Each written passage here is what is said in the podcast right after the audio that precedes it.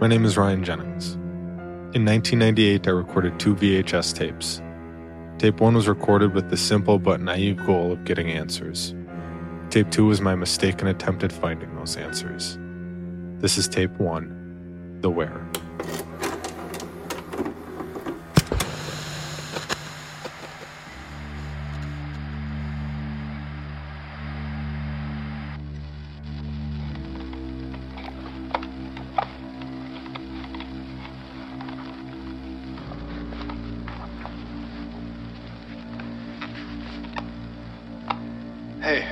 So my name's Ryan Jennings. I'm a freshman at Bemidji State, but I've lived in Creighton all my life.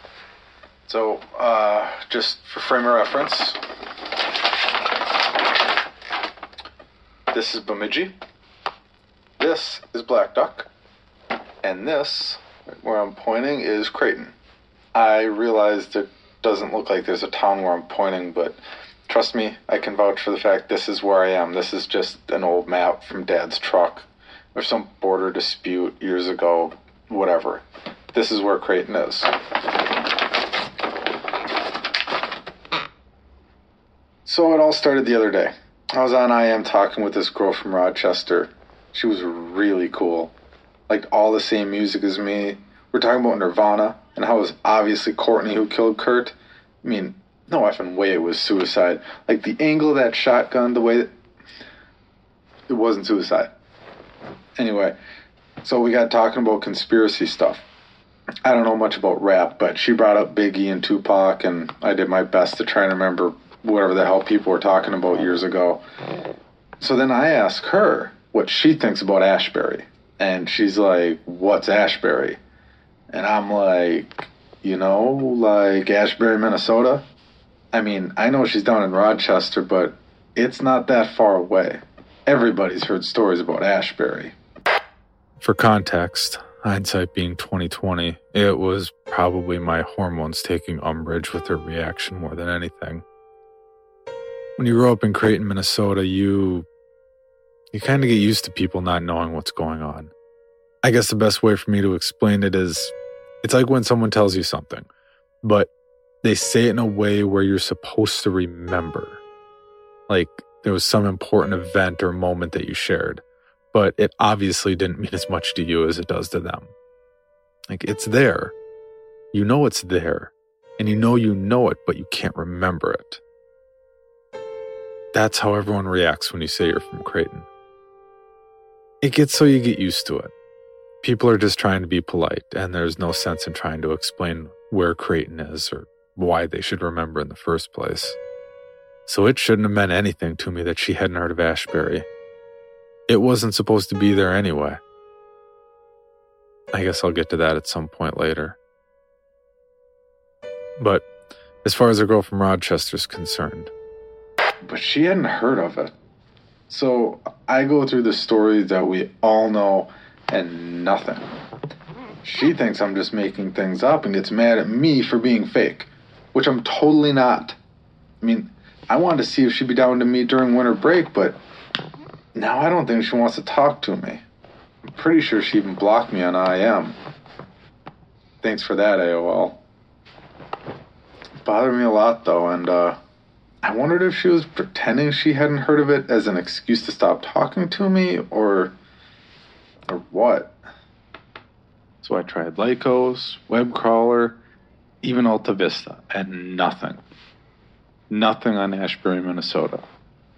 Nothing to do with May the 8th. I don't get it. I, mean, I tried talking with some other people on IM from school and in a couple of chat rooms, but it was more the same. No one had heard of any of it. Tell the truth, it's kind of freaking me out. The worst part, I couldn't find out anything about Dan. I guess if you don't know anything about me or Creighton, then you must not know anything about Dan Elsenhauer.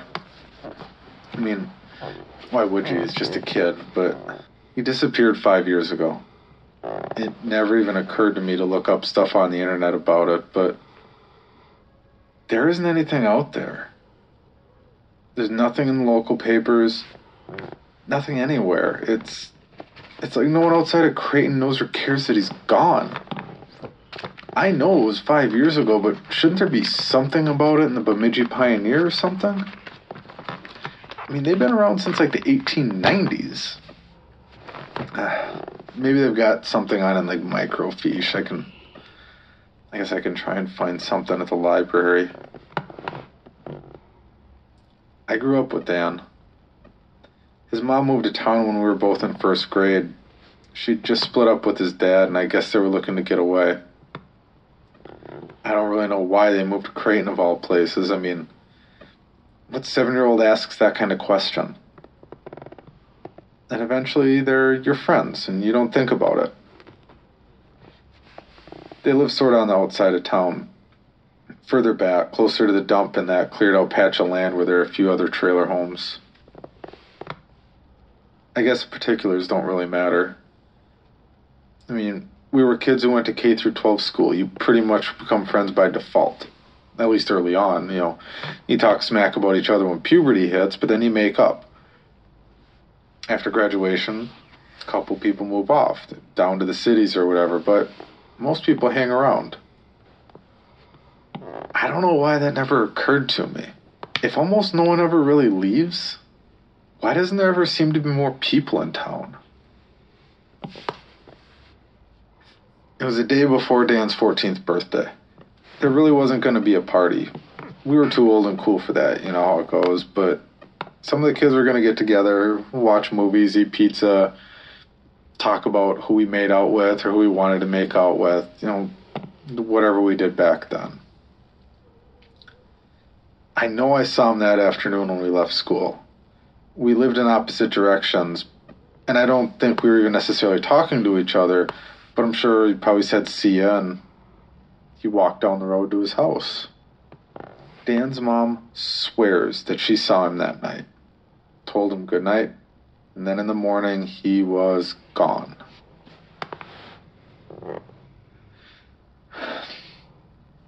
I remember my mom telling me about it word travels fast enough around town. It, wasn't breakfast the next morning, but I don't think it was long after when she told me it was missing. For a while, I'm guessing everyone thought he had a fight with his mom and ran away, or maybe there'd been something going on with his dad that nobody knew about. I think it was about two weeks later or so when they made an announcement in school. They said that if anyone knew anything or needed to talk about Dan being missing, that they should talk with the teachers or the principal or or Chief Donaldson. Mentioning the chief was what did it. Wasn't exactly subtle. Dan was for real gone. Like real, real. Maybe worse. Some of the girls in class cried. I mean, like, flat out bawled, but I just sat there.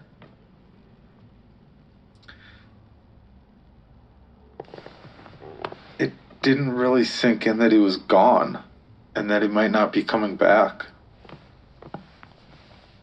Of all the things that I remember, what I remember most was going to my room after school and sitting on the floor with my knees curled up, trying to make myself cry. I know I'd seen people react that way on TV, and I guess I figured that's what I was supposed to do. It wasn't long after that Dan's mom moved away. I don't blame her.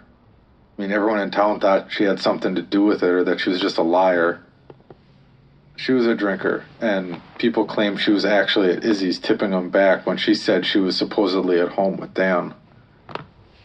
I don't know if there's any truth to any of that, but she never got arrested.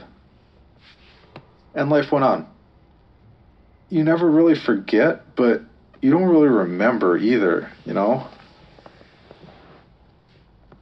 Maybe if they found a body, it would have felt different. But you just sort of lean on the other kids in class and you get through the year and the next year and the next year after that.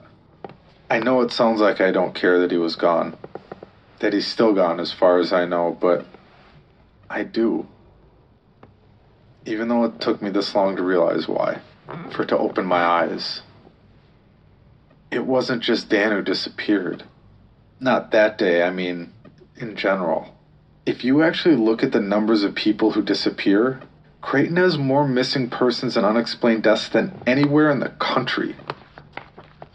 And I mean, it's not even close. I mean, like 10 times as many. And no one knows. Or they don't care. Hell, if they don't bother to put us on a map, why would they care if some podunk goes missing? And it's not just Dan. I mean, I remember hearing about Sally Johnson drowning in a kiddie pool when I was younger. She was 14 and the thing had about four inches of water. The Berg family moving away in the middle of the night but not taking any of their stuff? Just their car was gone? Everything's still in their house and all the doors and windows were locked? Peter Carlson disappeared last year and everyone said he was just a stoner who ran away. No, I never saw him smoking weed. Nobody ever saw him smoking weed or doing anything like that. There aren't ever any real answers. It's just what people say. But it's like even the people saying it don't care as long as it's not happening to them. Dan's mom still cares. I've seen her a couple of times since then. Once was about a year later. I saw her driving through town out towards where their trailer was. I biked after her thinking that maybe Dan had been in the car, but when I got there, I saw she was just standing out in the woods, facing away from me, about, I don't know, 20 feet or so inside the tree line, just, just standing there. Naturally, I got pretty creeped out, so I was about to leave, and that's when she turns around and looks straight at me. At first, I thought she was wearing a mask. And then I realized it was mascara running down her face, and she was crying. She just stood there, staring at me and crying. I went straight home. I told mom, but she just sort of scoffed. She didn't say anything about it, but I guess looking back, she probably thought Dan's mom was a kidnapper or a murderer or something, and she didn't want her around in the first place. I, I get it. I, I really do. Second time I saw her was at graduation last May. Wasn't exactly the longest ceremony in the world with all of 17 graduating seniors, but you know, they try and fill it up with speeches and stuff. There was a little memorial to Dan that said, missing but not forgotten. By then, I, I don't know, probably thought of him every few months or so. Maybe I figured he was just going to school somewhere else. I don't know. I swear, though, I swear, the moment they mentioned his name, I saw his mom way out there, like way across the field, deep in the tree line. I saw her staring at us. Roger was sitting right next to me, and I tried to point her out to him. But by the time I got his attention, I had already lost sight of where she was. I'd be lying if I said that didn't creep the hell out of me. How can stuff like that not be noticed? Obviously, she's still looking for him. How aren't there posters or news articles out there about him? Or her, or anyone from Creighton. I've since found out that Dan's mom killed herself. It was more a coincidence than anything that I even heard about it. I was working at a radio station in Iowa when the story came across the wire. According to the report, it was pills and booze. Newsworthy because she'd done it standing outside a playground she'd supposedly been stalking around for months. To the best of my knowledge, Dan's body's never been found. I'm still trying to figure out if there's some way for me to get an Angelfire website going or something, but I figure until then I should at least get some of this stuff recorded. I mean, there's a lot more. Like, a lot. I don't know what you might have already heard, but I guess at this point I have to assume you haven't heard about any of it. Honestly, I don't know why, but it's really been bothering me. How could people not know about any of this stuff? I get that some of it's rumors and stories we tell each other, but I mean, some of it really happened. I know it happened. People die, people disappear. It's not a joke or something made up for whatever tourists wander through and stay at the bed and breakfast. So I guess this is the first tape. Just trying to figure it all out. Maybe I'll watch all this back and realize how dumb I'm being. But I swear there's something wrong. There's too many stories. There are too many graves in the graveyard for a town of 600 some people. We call Creighton Crazy Town for a reason, right? It's not something you ever think about. It's. It's just the way things are. The way things always have been. And maybe I'm just being paranoid, but if that's the case, then what could it hurt, right? I mean, if that's the case, then the only person who's ever going to hear these tapes is me.